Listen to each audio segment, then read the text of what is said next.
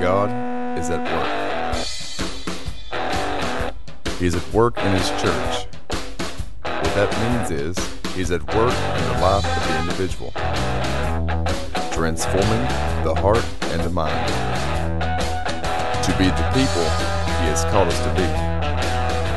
This work will challenge us and take us out of our comfort zone. But through this process, we become stronger and better equipped to live the lives that God has called us to live. Lives of virtue, lives of holiness, here and now, under construction.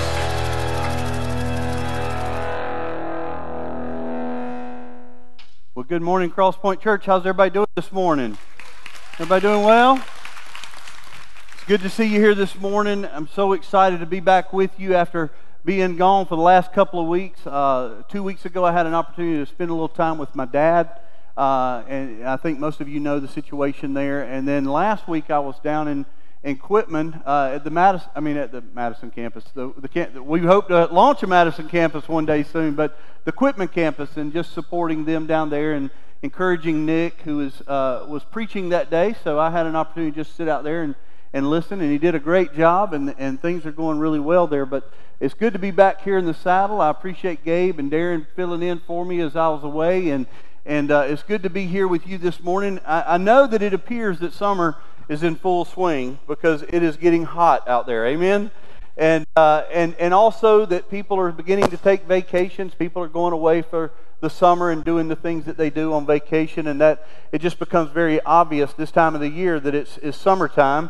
And uh, but I tell you, I, I can't think of a better place I would rather be if I'm in town than right here with my faith family and just seeing God move in such incredible ways among the lives of so many in this place. And uh, how many of you just love Jesus this morning? Amen. I tell you, he's just so worthy of, of everything that we could celebrate in him. And so uh, it's good to be here with you this morning. This morning we're kicking off a new series called Under Construction. And uh, I'll be talking about that in just a moment. I want to pray for us, and then we're going to dive into the message here today and dive into uh, the Word of God. So let's pray, and then we're going to get started here this morning. So Pray with me if you will. Father, we thank you so much for this day, and we thank you, God, for your presence in this place. God, uh, before the, the first chord is ever strummed, before the first key is ever played, uh, Father, you have moved in this place, and God, you have, you have drawn us near. And we come in this place ready to worship you in spirit and truth. And we come into this place, God, ready to bring glory to your name, in the name of Jesus, our Savior. And Father, we just thank you for your presence in this place. We thank you for, God, the work that you're doing here, the work that you're doing in the lives of so many individuals. And Father, I pray that as we prepare to dive into your word this morning, to, to, to see the truth that you want to teach us today, Father, I pray that you would open our hearts and our minds. You would prepare us for the receiving of your word. Uh, Lord, I pray that you would just speak deeply into our hearts, that you would stir our souls. God, we love you so much. We thank you for your Son, Jesus Christ, who died on the cross for the atonement of our sins. Father, but was buried in a, bar- a borrowed tomb, and in three days he rose from the grave, having victory over both sin and death. Lord, we thank you for Jesus.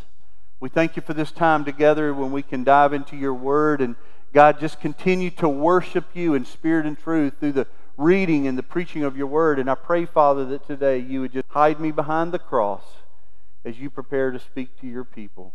Lord, we love you and we praise you. In Jesus' name, amen. You know, it hasn't been really that long since we finished this building up and we moved in, and, and uh, you can walk the halls and you can still smell the the paint is still fresh. In fact, we're still painting in some places, so that's probably why the paint smells so fresh. But uh, I, I, know as a staff, it's, it's funny because we haven't even learned where all the rooms are yet, so we're still sort of moving into this place. But as I think about this series and what we're going to be walking through today, what we begin to realize and what is so important for us to understand is the church is not a building. We would say that, we would know that, uh, we, we talk about that all the time. The church is not this building, the church are the people God's people that come into this place and live life together and do life together. And, and God does a great and mighty work in us. And so, as we think about this series, we, we must understand that God has this incredible way of molding and shaping us through the transformation of our hearts and creating in us what He desires to create in us.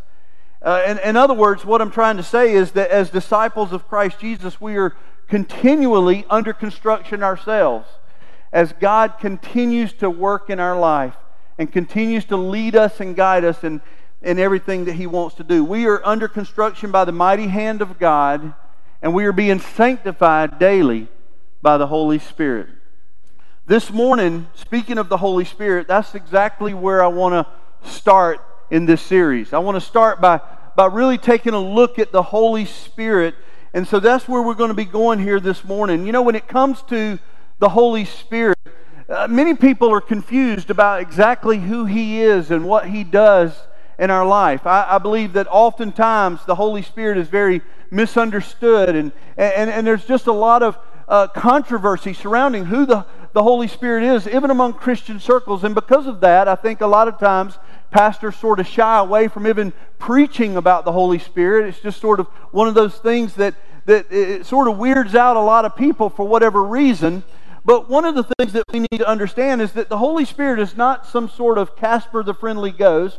He's not some sort of weird cousin to Jesus. I mean, what we need to understand is the personhood of the Holy Spirit. We need to understand His role in our life. And that's where I want us to start here this morning. I think often we sort of equate the Holy Spirit with emotionalism and, and spontaneity and those sorts of things, but instead of really seeing Him for who He is. And so this morning we're going to be diving into, uh, I believe, a very good look at who the Holy Spirit is and understanding that as believers and disciples of Jesus that we are in this process of being sanctified by the Holy Spirit of God, and it's something that we need to understand as we prepare to talk about what it means to be sort of under construction by God as He is molding and shaping our hearts into who He wants us to be. Now, the Holy Spirit is introduced to us all the way back in Genesis.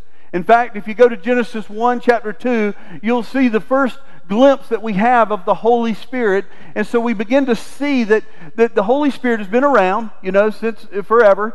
But, but the thing that we really see as we get into the New Testament is that Jesus introduces the Holy Spirit to us as he prepares to ascend into heaven, as he prepares to leave his disciples. And this is where we really begin to see, uh, uh, get a glimpse of, uh, Uh, of the Holy Spirit in the lives of Jesus' disciples. And so, you know, one of the things that we know is that Jesus' disciples, they really loved Jesus. They really had a heart for Jesus. They were devoted to Jesus. They, they were following Jesus. They were always around him, and he was always speaking into their life. And he was constantly discipling his disciples. And so he, he was teaching them a lot of things.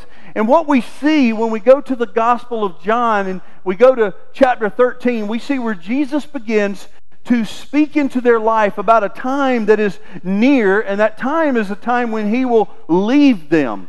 As you can imagine, if you spent the last three years with somebody and you're very close to that individual, and suddenly they start talking about leaving, it's not something that's going to be very comforting to you, and it wasn't to the disciples either. But Jesus begins to speak about leaving. And in other words, he begins to talk to them about dying. He start, he's, he's pointing to this reality that he's about to go to the cross and he's going to die and that he will not be with them much longer. And as he talks about that, he begins to talk about the reality that, that he's going to come to this place where no longer will he be with them in any sort of physical form, but rather he is going to ascend into heaven. And as you can imagine, the disciples during this time, they were very distraught. They begin to ask questions like, Well, where are you going? What are you doing? What do you mean? I, I don't get this. And so there was this sort of tension that sort of started building up between Jesus and his disciples as he's revealing this truth to them that he must die on the cross and that he would be leaving them. By the time we get to John 14, we begin to see that Jesus, though, he seeks to comfort them. And the way he begins to comfort them is by revealing to them there is one who will come into their life, the Holy Spirit will come into their life. And this is how Jesus begins to comfort them that even though he is leaving, he will still be with them. And so we begin to see this. In John 14, starting with verse 18, this is what Jesus says to them. Read this with me, if you will. This is very powerful, I believe, and, and certainly would be very comforting to the disciples as they prepare to sort of embrace this new, uh, this new truth that they're hearing. But we read in John 14, verse 18, where Jesus says this He says, I will not leave you as orphans. I will come to you. Now, right there, that would already be confusing to me. Wait a minute, you just said you're leaving and then you're saying you're coming to me. But Jesus continues. Jesus says, I will not leave you as orphans, I will come to you. Yet a little while, and the world will see no more. But you will see me because I live, you also will live. In that day, you will know that I am in my Father, and you in me, and I in you. Now, I'm sure that the disciples, by the time he finished that sentence, that mouthful of words, that they were really, really confused. I mean, wait a minute, you say you're going to leave, but now you're saying you're still going to be here, and so you're going to have to explain this, Jesus. If I'm going to, if I'm going to grasp this at all, you're going to have to go a little bit further. And so he does. He continues to teach them. He continues to try to help them understand what he's trying to say. By the time we get to verse 25, he says this. He says, "These things." I have spoken to you while I am still with you. Look at this, verse 26. But the Helper, the Holy Spirit, you see that? The Helper, the Holy Spirit, he says, whom the Father will send in my name, he will teach you all the things and bring to your remembrance all that I have said to you. Now, I want us to just stop right there for just a moment because I don't want us to go any further until we have truly grasped what Jesus is saying to his disciples. There's no doubt he's about to go to the cross and die. He, he will go there, he will die, and it wouldn't be long after that he'd be raised from the grave and he would eventually ascend into heaven. And so, if you know anything about the gospel, you know that that's what took place as Jesus ascended into heaven. But he's speaking of this Holy Spirit who will come to them and will dwell with them and in them. And Jesus will be with them and in them, and they will be in him. And, and, and so he's, he's having all this conversation here. But one of the most powerful things that we see here in this passage as we look at this is that Jesus says, I will not leave you as orphans. And then he says, The Father is sending the Helper the Holy Spirit. There's probably nothing that Jesus could have said that was more comforting than for him to offer the truth that they will not be left as orphans. If you've ever faced the reality of losing someone you love, and I know many of you in this room have already had to deal with that in your life, but if you've ever faced that, just the thought of it just the thought of it is enough to cause a lot of tension in your life, a lot of anxiety and fear in your life. But how encouraging it was to the disciples, and not just the disciples, but also to, it should be for each and every one of us in this room as well. If there was ever a more relevant message for us here today as we think about living this life losing loved ones and, and, and, and even thinking about who Jesus Christ is and, and the fact that he resides on the right hand of the Father and often feeling all alone in this place, on this world, if there was ever anything that was so comforting to us, it's knowing that we're not alone. We're not alone at all. That Jesus took care of that many, many years ago when the Father sent the Holy Spirit to be with us, to dwell with us. He's not some weird cousin of Jesus that just comes in and out when he pleases. He's not some sort of Casper the Friendly Ghost. Some of you young people don't know who in the world Casper the Friendly Ghost is. How many of you remember Casper the Friendly Ghost? I love that cartoon. I used to love that cartoon. But that shouldn't be our view of the Holy Spirit. He is so much more than all of that. And so this morning, I want to talk about in, in more depth about the Holy Spirit, and we're specifically talking about keeping in step with the Holy Spirit. Keeping in step with the Holy Spirit. If you have your Bibles, and I hope you do this morning, go ahead and turn to Galatians chapter 5. Galatians chapter 5. This is where we're going to go this morning as we dive into God's Word together. Galatians chapter 5. We're going to be looking at verse 16 through 23. Verse 16 through 23. Now, in this passage, Paul is writing a letter to the Galatians, to the church there in Galatia. And his purpose for writing this is to teach them about justification by faith. Justification by faith. There were there was some some really uh, weird theology that was happening in the church, and so the apostle Paul was wanting to to write to them to sort of correct this this, this, these errors that they were experiencing. There was a bit of a theological crisis, if you will, among the Galatians. And so Paul's writing to them, but just before he finishes this letter, just before he finishes this letter, he begins to instruct them on what it means to keep in step with the Holy Spirit. And so I, I must wonder if he's writing to sort of correct their theology, if maybe they were sort of suffering through this as well a little bit. And so he's preparing to write this letter, and he's writing this letter dealing with all these theological things. And then just before he gets to the end of Galatians, he begins to write this passage speaking of the Holy Spirit. This is what it says, starting with Galatians 5, verse 16. Read this with me, if you will. He says, But I say, walk by the Spirit, and you will not gratify the desires of your flesh. Walk by the Spirit, and you will not gratify the desires of the flesh. He says, For the desires of the flesh are against the Spirit, and the desires of the Spirit are against the flesh. For these are opposed to each other to keep you from doing the things you want to do.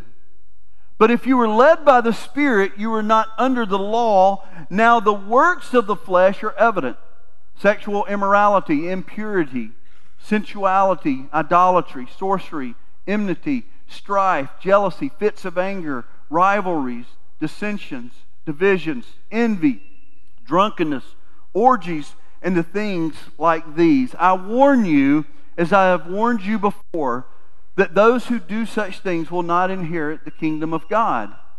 But the fruit of the Spirit is love, joy, peace, patience, kindness, goodness, faithfulness, gentleness, self control. Against such things there is no law.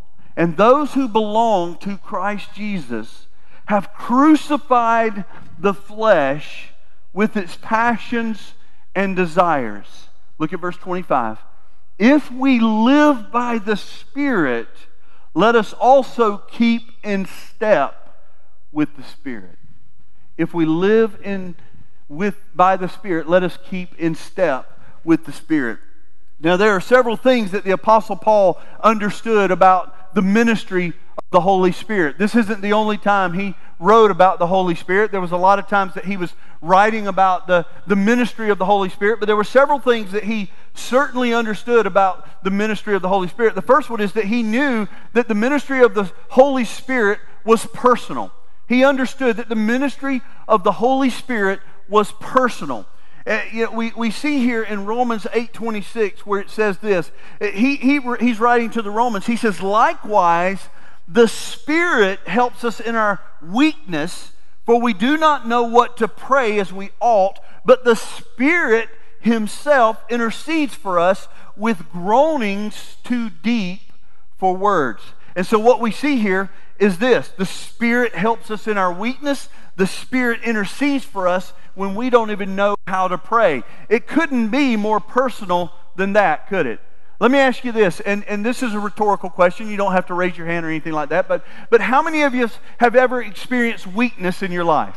I know the answer, and it's all of us, right? There's always been a, there, there, there are times in our life where we feel weak. We feel as though, you know, that, that, that, we are really struggling with having the strength that we need sometimes to go on, to persevere, to continue down that road of life sometimes because life can be so difficult. And oftentimes we experience weakness. And, and to read this and to think about this, uh, the, the ministry of the Holy Spirit uh, helping us in the midst of our weakness and the Spirit interceding for us when we don't even know, uh, we don't even have the words to go to the Father in prayer. The Holy Spirit of God interceding for us with words that are too deep uh, for us to, to really understand, groanings too deep for words. This makes the ministry of the Holy Spirit hugely relevant for each and every one of us in this place. Each and every one of us here today. We all experience these things, and knowing the personal nature of the ministry of the Holy Spirit should encourage each and every one of us. The other thing that Paul would have definitely known is this is that he knew the ministry of the Holy Spirit was illuminating.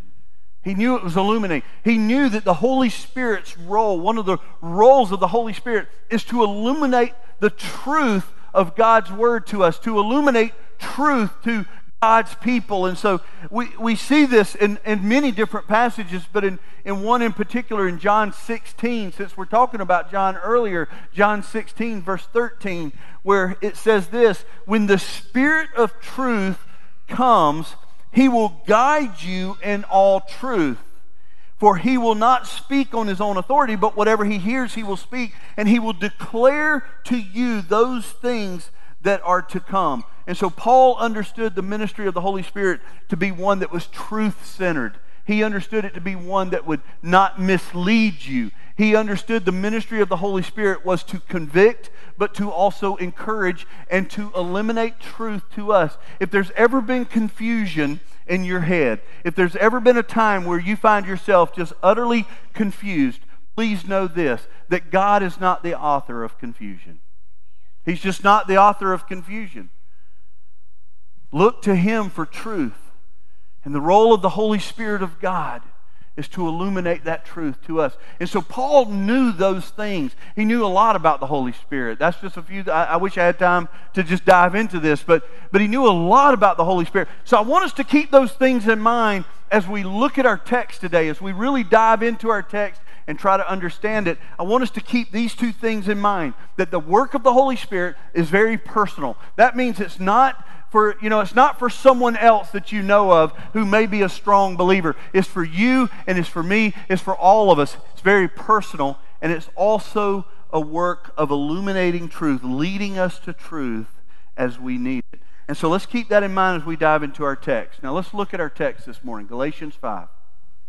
Paul starts off and he says this in verse 16. He says, But I say, he says, I say, walk by the Spirit, and you will not gratify the desires of the flesh. For the desires of the flesh are against the Spirit, and the desires of the Spirit are against the flesh. And so Paul is making it very clear that, that, that, that we need to walk by the Spirit. What does that mean to us? What does it mean to live out our life day after day as believers in Christ Jesus, walking in the Spirit? And that's what he's, he's challenging us to do, to walk in the Spirit, to always be walking in the Spirit. And he, he goes on to say, when we do this, when we live out our life walking by the Spirit, then we won't be tempted, we won't be led to gratify the, the the desires of our flesh, and specifically talking about sin in our life, we, we won't want to chase after sin in our life. We won't want to embrace sin in our life when we're walking by the Spirit. So that's one benefit right there is that when we find ourselves walking by the Spirit, Paul says that we will not gratify the desires of the flesh. For the desires of the flesh are against the Spirit, and the desires of the Spirit against the flesh. And then he says this toward the end as we start thinking about all of this, in verse 25, he says this if we live by the Spirit, let us also keep in step with the Spirit. So, what does all that mean? What does that mean for us? You know, one of the things that is very interesting to me is that Jesus often talked about really two paths that we could take in life. Jesus talks about the life that the, the path that leads to death, and he talks about the path that leads to life. In fact, in Matthew 7, in Matthew 7, verses 13 and 14, Jesus begins to talk about one path being a wide path.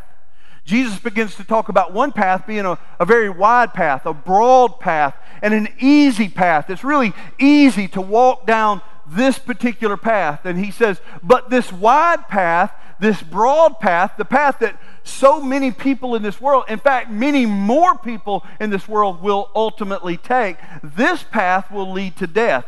But he then begins to also say in verse 14, he begins to describe another path, a much narrower path that leads to life. He says this one is a harder path. This one is a path that requires more discipline in our life. This is a path that, that certainly requires a reliance on the Holy Spirit of God. That's what we're talking about here now. It, it requires a, a reliance on the Holy Spirit of God. As we, as we walk this narrow path, we certainly will be dependent on the Holy Spirit of God. But Jesus says this path leads to what? To life. And he would also tell us not just life, but abundant life. And so Jesus always was talking about these two paths that we have an opportunity to take. I mean, we could take this one or we could take that one. Well, this is exactly what Paul is, is I think, trying to, to teach us as we talk about living our lives, walking by the Spirit, keeping in step with the Holy Spirit. This is what he's talking about. He's talking about the Holy Spirit of God. And basically, what Paul is saying here is we can choose either one of two paths spiritually. We can choose to take the path of the flesh, uh, which is a path to spiritual tragedy. He says we can choose the path of flesh. We can wake up in the morning and we can choose the path of flesh. And if we do that, then we're going to be on a path to to real tragedy and, and, and destruction. This is what Jesus said. You're going to choose the, the wide path, it's going to lead to, to death and destruction. But Paul also says that there's another path that we can walk, and we can do this by keeping in step with the Holy Spirit. This other path is one that we can walk that leads to spiritual fulfillment and peace. Now, I don't know about you. I don't know about you. I prefer, this is just me, I prefer peace over destruction. Does anybody disagree with me here this morning? I, I just, I, I, would prefer to have a life of peace wherever I go. I, I, would, I would prefer a life of fulfillment as I go. And so, if we believe the Word of God, and I believe the Word of God to be the Word of God, and, and as the Holy Spirit illuminates this truth to us, then, then it should be clear that the path that we choose is that narrow path that Jesus often talked about. The path that we choose it should be certainly that spiritual path that leads to not destruction, not to tragedy, but to spiritual fulfillment and peace. Now let's look at these two paths because that's what Paul does here in our text, in our passage today. The first one that he mentions is the path of spiritual tragedy. He lays this out for us. What he says here is he, he's basically reminding us of, of two things here as we begin to look into this text. The first thing he wants to remind us of is this is that the flesh is open to sin. Hear, hear what Paul does. He, he says, you know, if we're going to live our life by the flesh, he says these things are going to be evident in our life. And he lists a whole bunch of sins, doesn't he? He just, I mean, he just names a bunch of them. And, and, and, a lot of them are, are really, I mean, you look at it and you go, oh, no, that's not me. But, but he lists all these sins. But what we must understand as disciples of Jesus is that when we, when we choose to live by the flesh, that, that the flesh is open to sin and that sin will lead to more sin. And, and, and, and so it's not a wise choice to, to follow the path of spiritual destruction or spiritual tragedy in our life. He, Paul's laying this out for us as we look into this text. We begin to, to see this. He begins to talk about this, this fact that, that the flesh is open to, our, to, to sin. And, and you know, our first thought when we look at this list that Paul begins to mention here, our first thought, our first mindset is to really just sort of reject these sins. Oh, these are these are so bad. Uh, that's not me that he's talking about. Famous last words, right? Famous last words. That'll never happen to me. I'll, I'll never go down that road. I can tell you this it's guaranteed to be you if you choose the, the path of the flesh. If you're going to walk by the flesh, this is what the truth of God's word says is that if you're going to walk by the flesh, it is guaranteed that you will face trouble and you will face trials and you will face destruction. It is a truth that leads to death. And that's what Paul's pointing out here. So that's a choice we can make to live by the flesh. But he says, Beware, because the flesh is open to sin. Romans 8:13 says this. He says, "For if you live according to the flesh, you will die." Let, let me ask you a question here this morning. How many of you believe that the Word of God is the Word of God? How many of you believe that the Word of God is truth? Okay, about half of us. Or maybe everybody's on vacation. How many of you believe the Word of God is truth? We just get, there you go. How many of us believe the Word of God is truth? So if we look at a passage like Romans 8 13, and it says this For if you live according to the flesh, you will die. How many of us take that serious? How many of us take that serious? Oh, well, that, that surely doesn't mean me. Why doesn't it? If we live by the flesh, we will surely die. But if we live by the Spirit, you put death, put to death the deeds of the body, you will live. If you live by the Spirit, that's a path of spiritual freedom. If you live by the Spirit, eh, if you, if you walk in step with the Holy Spirit of God, whom Jesus says He will send as a helper for you, it's not some distant cousin to Jesus that we're talking about. It's someone who resides within you. If the Holy Spirit is within you and you choose to walk by the Spirit, you will live. You will live. So, why would we ever walk by the flesh? And yet we, we do almost every day, don't we? Most every one of us in this room, we get up every morning and we hardly give it a, give it a thought until we find ourselves in the flesh. And so here we see that that Paul is, is laying out this thing. The second thing he really reminds us of is the, the flesh, and this is where it really gets dangerous. The flesh is opposed to the spirit. The flesh is opposed. So when you're when you're living in the flesh, it's just it's not just as simple as, as sin in your life, and yeah, that sin may hurt me, but you're living in opposition to God. You're living in opposition to God. And so here we begin to see as we as we look at this that Paul is is laying these things out for us to understand that we, we cannot be living for God if we're living in the flesh. They are opposed to one another.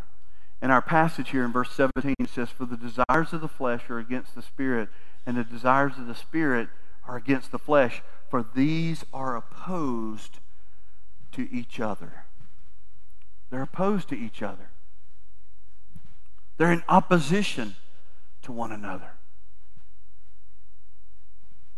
You know, the thing that Paul really reminds us here as he lays out these sort of these two paths, walk by the flesh or walk by the spirit, this is something that we need to remind ourselves on a daily basis.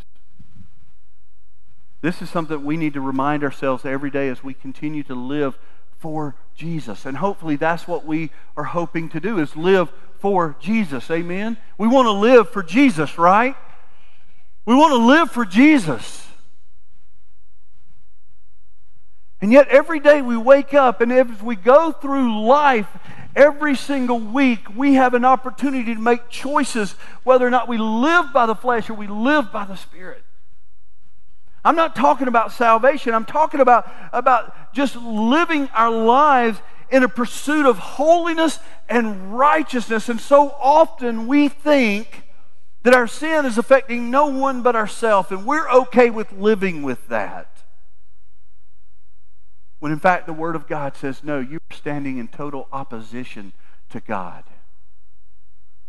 When you choose to practice your sin day after day after day because it feels good to you, it brings happiness to you, when you choose to live your life in those sins that you are practicing, you are standing in opposition to God.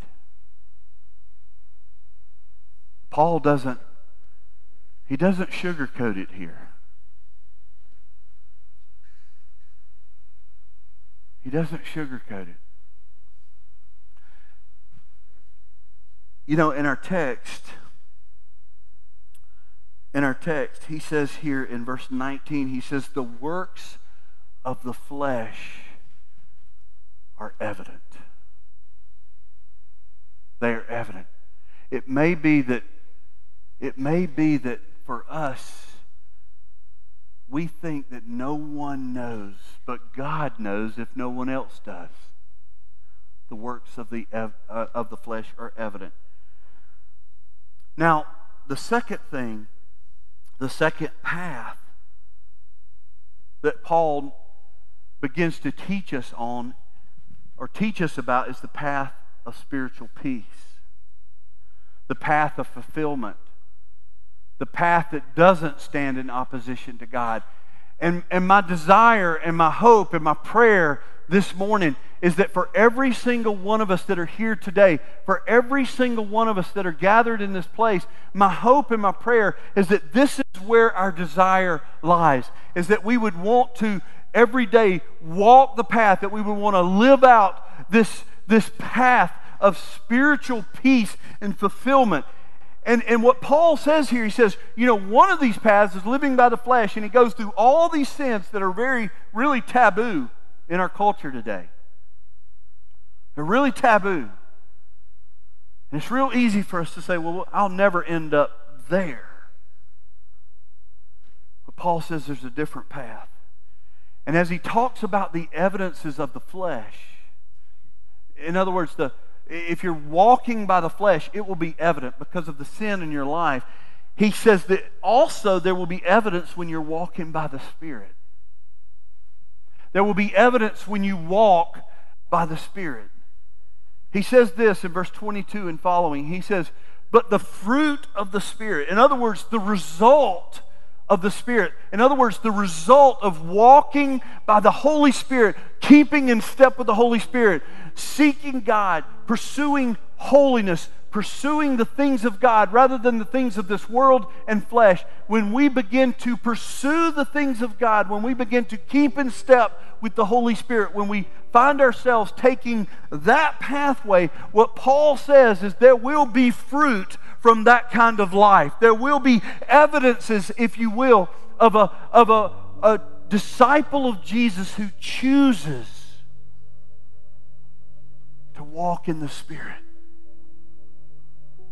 He says, but it doesn't have to be that we walk in the flesh. It doesn't have to be that we, we choose that spiritual path. It can be another. He says, but the fruit of the Spirit is what? The fruit of the Spirit is love and joy and peace and patience and kindness and goodness, faithfulness, gentleness, self control. Against such things there is no law. And those who belong to Christ Jesus, they have crucified the flesh with its passions and its desires. Notice these words. Notice what the Word of God is saying to us this morning. That for the disciple of Jesus, they have crucified the desires of the flesh. This is where we should be as followers of Jesus Christ, as true children of God. And those who belong to Christ Jesus have crucified the flesh with its passions and desires. This is the narrow path that Jesus often refers to. Seek first, Jesus would say, his righteousness, his holiness. Pursue not the things of the world, but pursue the things of Christ. When we walk in the Spirit, when we walk by the Spirit, whom the Father has sent to us, who the Father has given to us, it will be evident. There will be things that result of it. All of these characteristics that we see, and so many more. Those who have belonged to Jesus Christ have crucified the flesh. You know what Jesus you know what Jesus meant when he said, Take up your cross daily and follow me? Have you ever thought about what that really means?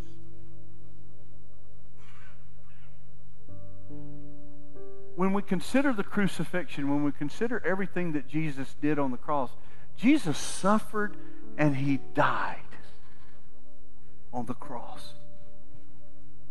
It was on the cross that Jesus died. And so when Jesus says to us, take up your cross daily, what is it that we think that he is saying to us? What is it that we think that he is trying to communicate to us? He is saying to us, crucify the flesh. Crucify the flesh. So that you can walk in the Spirit. Don't live according to the flesh, live according to the Spirit. Take up your cross, die to self, that you may find what? Life in Christ Jesus. In Christ Jesus.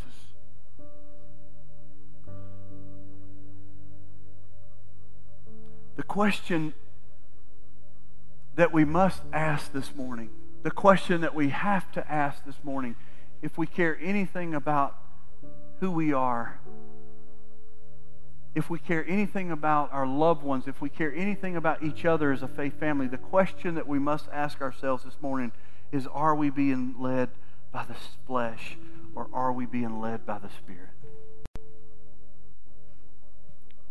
And my prayer this morning is that each and every one of us, each and every one of us would ask ourselves that question. Are you being led by the, the flesh? Is the flesh that which is controlling your life, or is it, is it the Spirit of God that's, that's taking you on a journey, and that journey is a wonderful journey? Are you allowing the Spirit of God to lead you as you wake up in the morning, to lead you and to illuminate truth into your life that you may understand God's will for your life? Are you allowing yourself to be led by the Spirit are you resisting by giving into the flesh? Are you producing the works of the flesh? Are you producing the fruit of the Spirit? It's a question that we must challenge ourselves with every day. It's a question that I ask myself every day. I want to know that I'm walking in the Spirit. I want to know that I'm being led by the Spirit of God each and every day. And so I challenge myself with that question as you should do the same. One of the greatest gifts that God has ever given us is salvation in Christ Jesus. Jesus didn't wind up on the cross by accident. It wasn't God's plan gone haywire. It was the plan all along that Jesus would come to this earth and that he would walk this earth and live a life of perfection and holiness. It was his plan all along that he would come and he would show the world that he was the Son of God. It was his plan all along that he would come and he would carry out a ministry on this earth, teaching his disciples that he may one day send them out so that they could go and make disciples themselves of all nations it was Jesus' plan all along that he would go to the cross and die. It wasn't an accident. And one of the greatest gifts that he has offered to us and what he grants us by his grace is the gift of salvation. That should rock our world. That should rock our world. You know what another great gift is that God has given us? Is the gift of sanctification. That when we find Jesus, that we don't just sort of sit there and wallow in inch deep Christianity. But by the work of the Holy Spirit of God, He would begin to mature us and mold us shape us and transform our hearts